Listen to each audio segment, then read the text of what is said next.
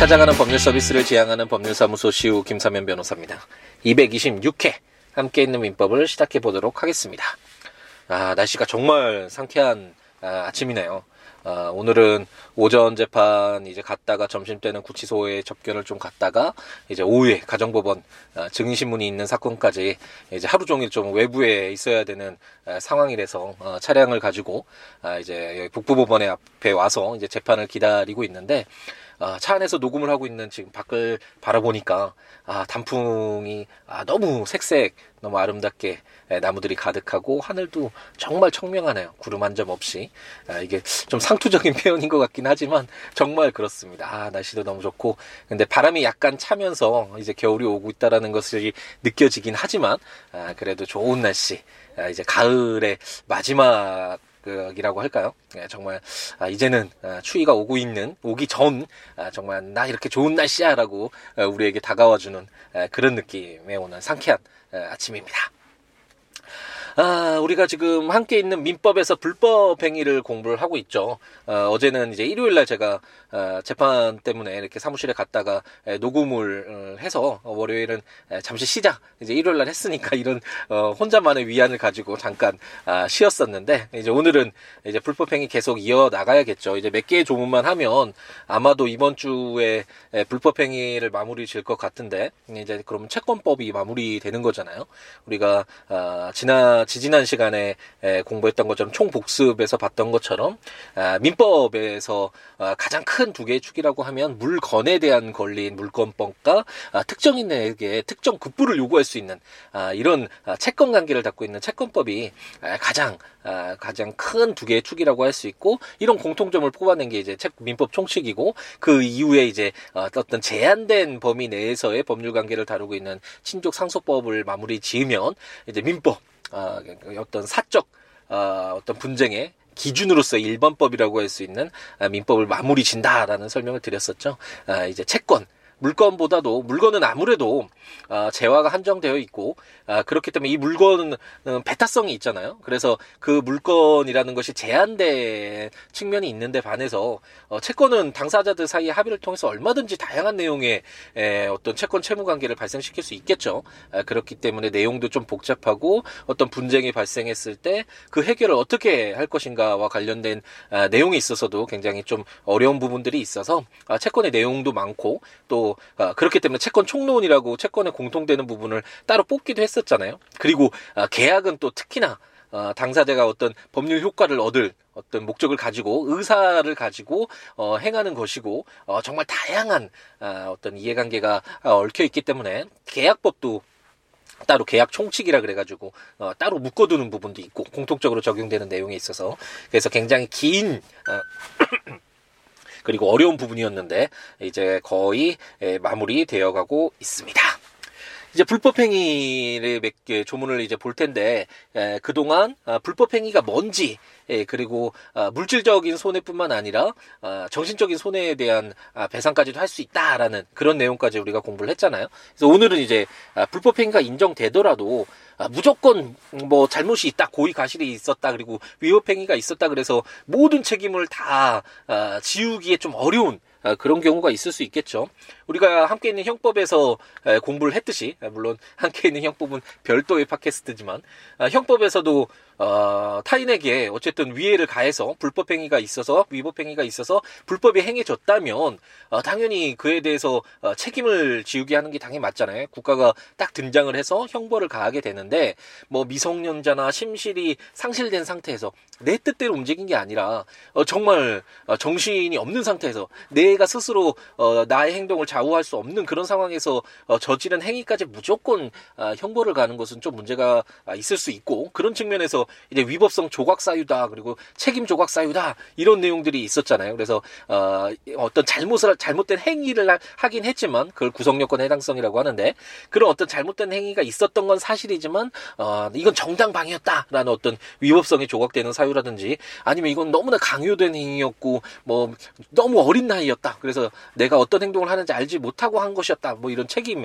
에, 조각 사유라든지 이런 사유가 있으면 아, 범죄가 성립이 되지 않아서 죄가 성립되지 않아서 어, 형벌이 가해지지 않는 아, 그런 내용들이 이제 형법의 형법 총칙이라 그래서 아, 형법에서도 공통적으로 각 뭐 어, 명예훼손죄, 절도죄, 살인죄 뭐 이런 각 죄들에 대해서 공통적인 내용들을 따로 뽑아서 이제 형법 총칙이라고 규정을 하고 있잖아요. 그래서 우리가 형법 총론이라고 이렇게 교과서에는 주로 어, 되어 있어서 그것을 공부하게 되는데 그런 내용들이 이제 첫 번째 나오게 되는 것이죠. 그것과 마찬가지로 물론 어, 형법상의 형사상의 불법 행위와 민사상의 불법 행위가 약간 다른 측면이 있었던 있는 것은 사실이지만 어떤 타인에게 잘못된 행위를 한다라는 거 뭐 꼭 타인이 아닐 수는 있겠지만 형법에 있어서는 주로 어떤 개인적 법의 침해라고 봤을 때 에, 다른 사람에게 잘못된 행위를 통해서 어떤 피해를 입혔을 때 이런 어떤 행위라는 측면에서는 유사한 측면이 있고 그랬을 때 무조건 그 책임을 아, 어떤 행위가 있었다고 해서 무조건 지우기가 아, 좀 곤란한 경우가 있을 수 있잖아요.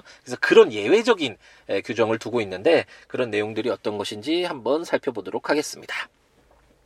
제 753조를 보면 미성년자의 책임 능력이라는 제목으로 미성년자가 타인에게 손해를 가한 경우에 그 행위의 책임을 변식할 지능이 없는 때에는 배상의 책임이 없다라고 규정을 하고 있습니다.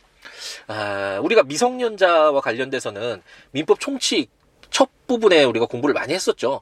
7조였나 6조, 7조 이쪽부터 시작됐었잖아요. 이게 어떤 부분이었나요? 민법 총칙에서 우리가 미성년자와 관련된 내용을 어떤 내용으로 공부를 했죠?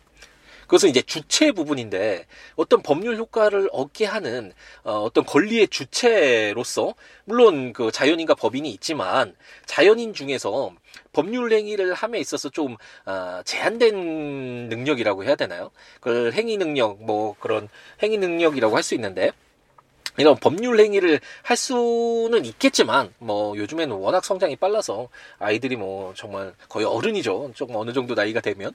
그렇긴 하지만 아, 어떤 아, 민법적인 법률적인 측면에서 봤을 때 법적인 측면에서 봤을 때그 어, 주체 중에 보호돼야 될 그런 측면이 있는 자들을 이제 따로 뽑아서 주체 부분에 민법 총칙에서 규정을 하고 있었잖아요. 그 중에 하나가 미성년자였고 그래서 미성년자의 어떤 의사 표시나 법률 행위에 어, 대해서 어, 좀 보호할 수 있는 취소할 수 있는 능력이나 법정 대리인의 동의를 얻게 하거나 이런 규정들이 있었잖아요. 그것처럼 이런 불법 행위에 있어서도 만약 고의나 가실로 어, 그래서 고의나 가실의 위법 행위로 타인에게 손해를 가했다면 당연히 손해배상 책임을 지우는 것이 맞지만 만약 미성년자이고 나이가 너무 어리고 그리고 어, 어떤 그 행위의 책임을 변식할 지능 그러니까 자기가 어떤 행위를 하는지를 모르고 어 뭐 어제도 요즘에 제가 이제 100일 된 딸이 항상 그 발로서 아빠의 그 얼굴을 차고 아빠의 입속에 발가락을 집어넣는 어떤 이것도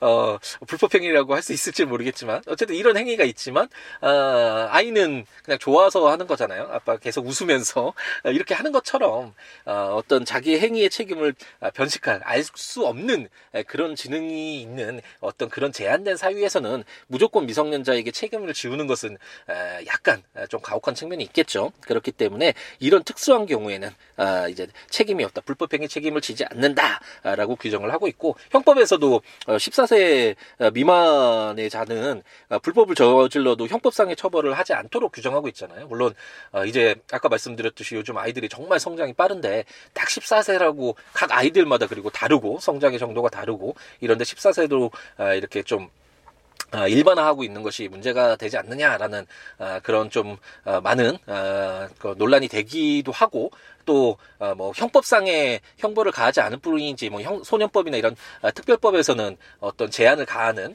그런 측면이 있긴 하지만 어쨌든 민법에서는 미성년자의 경우에 그리고 미성년자라는 나이뿐만 아니라 그 자신의 행위의 책임을 변식할 지능이 없다라면 그렇다면 손해배상을 책임을 지지우지 않는다라는 그런 규정을 두고 있습니다. 제754조는 심신상실자의 책임 능력이라는 제목으로 심신상실 중에 타인에게 손해를 가한 자는 배상의 책임이 없다. 그러나 고의 또는 과실로 인하여 심신상실을 초래한 때에는 그러하지 아니하다라고 규정을 하고 있습니다. 아, 심신상실이 뭔가요? 이게 형법에서 이제 주로 다루어지는데 아까 말씀드렸던 그런 아, 형법의 책임을 지울 수 없는 그런 책임 능력이 없는 경우라고 할 수 있겠죠. 그런 경우로서 심신 상실이 나오거든요. 심신 상실이라는 건 어떤 뭐 육체적으로나 정신적으로나 아, 자신이 어떤 행위를 하는지 전혀 알 수 없는 내 뜻이 아닌 내 몸이 아닌 어, 그런 어떤 행위를 하는 그런 특별한 상황을 말한다고 할 수 있겠죠. 그런 어떤 어, 심신 상실 중에 자기가 어떤 행위를 하는 건지도 모르는 상황에서 어, 타인에게 손해를 가했다고 하더라도 무조건 어, 손해배상의 책임을 지우는 것은 어, 조금 가혹한 측면이 있죠. 그렇기 때문에 형법에서도 심신 상실 중에 어떤 위법 행위를 했을 때 에, 그런 어떤 불법에 대한 책임을 지우지 않는다는 책임 조각 사유를 두고 있잖아요. 그런데 여기에서도 이거 형법에서 굉장히 중요한 내용인데 에, 고의 또는 가실로 인해 심신 상실을 초래한 때에는 그러하지 않는다라고 민법에서도 규정하고 있는 것처럼 단서 조항에 형법에서도 일부러 어, 그, 그, 가장 쉬운 예가 그거잖아요. 내가 갑돌이가 너무 미워서 갑돌이를 한번, 아, 정말 좀 혼내줘야겠다라는 나쁜 마음을 이제 갖고, 근데 그냥 혼내면, 어, 내가 형사적인 어떤 형벌을 받게 되니까, 책임을 묻게 되니까, 자, 이제 형법을 공부한 거죠. 그래서, 아, 어, 심신상실 상태에서의 범죄가 있다면, 이건 제가 안 된다고 하더라. 라는 것을 배우고 술을 이제 엄청 먹고 그 갑돌이가 이렇게 뭐 그 어떤 시간에 어, 그 장소를 간다. 그럼 내가 술을 많이 마시면 나는 어 어떤 폭행의 그런 습관이 있다, 습성이 있다 이런 내용 어떤 조건이 갖춰진 상태에서 일부러 막 술을 마셔서 어내 몸이 아닌 것처럼 알코올에 어, 의존이 돼서 심신 상실 상태가 됐다. 그래서 상해를 가했다. 그러면 그런 경우까지 무조건 상해 책임을 묻지 않는다면 그것은 말이 안 되겠죠. 아, 그런 것을 원인에 있어서 자유로운 행위 이게 말이 좀 용어가 어렵긴 한데 어쨌든 그 행위를 함에 있어서 어 그 책임 능력이 없는 상태에서 행한 것이긴 하지만 그런 책임 능력 없는 상태를 일부러 어 만들어서 그런 어떤 범죄 행위를 어, 하게 했다면 하게 되었다면 아, 그런 어떤 에, 책임이 에, 그래 없어지지 않는다라는 것이 형법에도 규정되어 있는데 이 민법에서도 당연히 754조에 규정되어 있는 내용도 당연히 에, 잘못된 행위가 있었으면 아, 그 손해배상 책임이 있고 불법 행위를 원인으로 한 손해배상 책임이 있고 다만 심신 상실 상태에서 자신이 어떤 행위를 하는지 모르는 상태에서 이런 어떤 행위를 했는데 무조건 책임을 지우는 것은 좀 가혹하니까 이런 어떤 제한적인 사유에서는 손해배상 책임을 지우지 않을 수 있는데 하지만 또 다른 또또 단서가 들어가죠. 이런 어떤 고의가실로 어, 심신상실을 일부러 만들어서 어, 상대방에게 피해를 입혔다면 아, 당연히 손해배상 책임이 있다라는 정도로 이해하시면 되겠네요. 그럼 의문이 들죠. 미성년자나 심신상실 상태에서 어, 어떤 피해를 줬고 그럼 그 사람 입장에서 뭐 책임을 지우지 않게 하는 게 뭐 그래도 일견 뭐 고개를 끄덕일 수 있는데 아, 피해를 입은 사람은 그럼 그 피해를 어떻게 회복시켜줘야 될지가 고민이 될 수 있잖아요. 그 조문이 바로 755조고 감독자의 책임이라는 제목으로 제1항 다른 자에게 손해를 가한 사람이 제753조 또는 제754조에 따라 책임이 없는 경우에는 그를 감독할 법정 의무가 있는 자가 그 손해를 배상할 책임이 있다. 다만 감독 의무를 게을리하지 아니한 경우에는 그러하지 아니하다. 제2항 감독 의무자를 가름하여 제753조 또는 제754조에 따라 책임이 없는 사람을 감독하는 자도 제1항의 책임이 있다라고 규정을 해서 어떤 내용인지 예, 아시겠죠? 아까 말씀드렸던 것처럼 만약 미성년자 갑돌이가 미성년자인데 에, 타인에게 손해를 입혔다. 아, 그런데 그 행동이 어, 자신 행동이 어떤 건지도 모르고 그런 행위를 했다. 어, 라고, 뭐, 넘어뜨려서 뭐, 손해를, 을돌이에게 손을 입혔다. 이렇게 한번 가정을 해보죠. 그럼 당연히, 아, 불법 행위를 원인으로 한 손해배상 책임을 져야 하지만, 갑돌이가, 아, 이렇게 조금 책임을 묻기에 너무 아, 가혹한 측면이 있는 아, 그런 상황이잖아요. 이랬을 때 아, 책임이 에, 지지 않는다. 불법행위 책임을 지지 않는 아, 예외적인 상황에 초래된다고 하더라도 만약에 그 갑돌이를 이제 데리고 있었던 그 병돌이가 뭐 아버지라고도 할 수 있고 법정 대리인일 수도 있고 어쨌든 감독할 책임이 있는 사람이 에, 또 어떤 그 감독 책임을 다하지 않았다. 그러면 그 피해를 입은 을돌이로서는 억울하니까 자기의 피해를 어, 배상 받아야 되잖아요. 그럼 누구를 상대로 할 것인가와 관련된 규정이 바로 755조인데 감독자에게 법정 어, 그를 감독할 그런 가한 어떤 가해 행위를 한 그 갑돌이를 감독할 법정 의무가 있는 자가 그 손해를 배상할 책임을 어, 진다라고 해서 어, 감독자의 책임을 어, 인정을 하고 있습니다. 이게 실질적으로 굉장히 많이 사용되는 조문이죠. 이제 우리가 내일 공부하게 될 이제 사용자 책임이라고 해서 근로자나 아니면 이런 뭐 미성년자에 대한 법정 대리인이나 어떤 보호할 책임이 있는 자가 있잖아요. 그런데 그런 책임을 다하지 않았을 때는 비록 직접적으로 어떤 불법 행위를 가한 것이 아니더라도 배상 책임을 어, 지우는 어떻게 보면 불법행위의 책임 대상을 어, 그 주체를 조금 확대한 거라고 할 수 있겠죠. 이런 책임을 지우는 것이 바로 감독자의 책임이라고 할 수 있는데 현실에서도 아, 그런 일이 있으면 안 되지만 요즘에 에, 그 아이들과 관련돼서 학교 생활을 하면서 조금 아, 여러 가지 불미스러운 일들이 있고 그런 아이들의 어떤 책임이 있을 때 아이들은 당연히 에, 손해배상 책임을 뭐 묻는다고 하더라도 그 배상 책임을 실질적으로 에, 그, 그, 줄, 해줄 수가 없겠죠. 받을 수가 없겠죠. 미성년자가 재산이 없는 상황인데 예, 그렇기 때문에 그런 미성년자의 어떤 잘못된 행위가 있을 때 그 부모님 주로 되겠죠. 법정 대리인 그 부모님에게 이제 책임을 묻는 어, 이런 어, 어떤 형태로 많이 제 755조가 많이 규정이 에, 적용이 되고 물론 있던 어떤 어, 민사 재판을 가기 전에 학교 폭력 위원회인가요? 이런 어떤 행정이나 그 국가 학교 내에서 이런 해결을 하기 위한 에, 그런 어떤 자체 노력 그런 시스템도 갖춰지고 있지만 만약 그런 것을 통해서 어, 어떤 분쟁이 잘 해결이 되지 않는다면 이렇게 민사소를 제기하게 되고 그랬을 때 적용되는 어, 그런 조문들이 바로 이런 감독자의 책임 이런 내용들이겠죠. 그래서 제 2항은 어, 감독을 해야 되는 법정들이 부모님이 아니더라도 만약 어, 잠시 동안 어, 뭐 하루 동안만 이렇게 막는 경우도 있잖아요. 제 3자인 뭐 정돌이가 어, 갑돌이를 보호를 해야 되고 감독을 해야 되는 그런 책임을 뭐 위임계약을 통해서 이렇게 맡을 수도 있는데 그런 경우에는 이런 책임을 아, 그 정도리도 어, 어, 어, 어떤 어, 부담해야 된다, 책임을 져야 한다라는 그런 어, 조문으로 생각하시면 되겠습니다.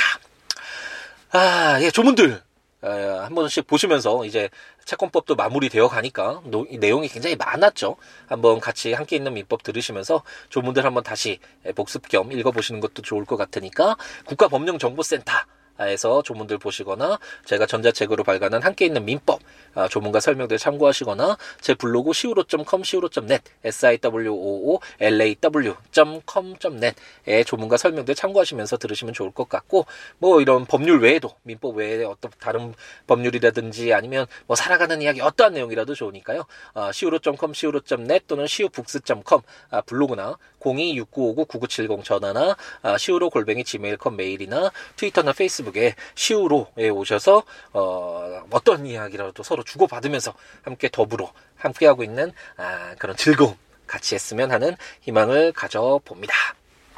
이제 재판에 들어가야 될 어, 시간이 다가왔네요. 네, 또 오전에 네, 이제 네, 오전 재판을 시작으로 또 열정적으로 오늘 하루를 채워야 될 것 같은데 에, 여러분들은 비록 에, 지금 녹음한 이 내용들을 저녁 시간에 에, 여러분들과 만나게 되겠지만 오늘 하루 아, 모두를 행복 가득하게 채우신 뒤에 웃는 모습으로 아, 오늘 하루 정말 알차게 보냈어 행복한 하루였어 어, 라는 그런 기분을 가지고 아, 여러분과 만나 뵀으면 하는 희망을 가져봅니다.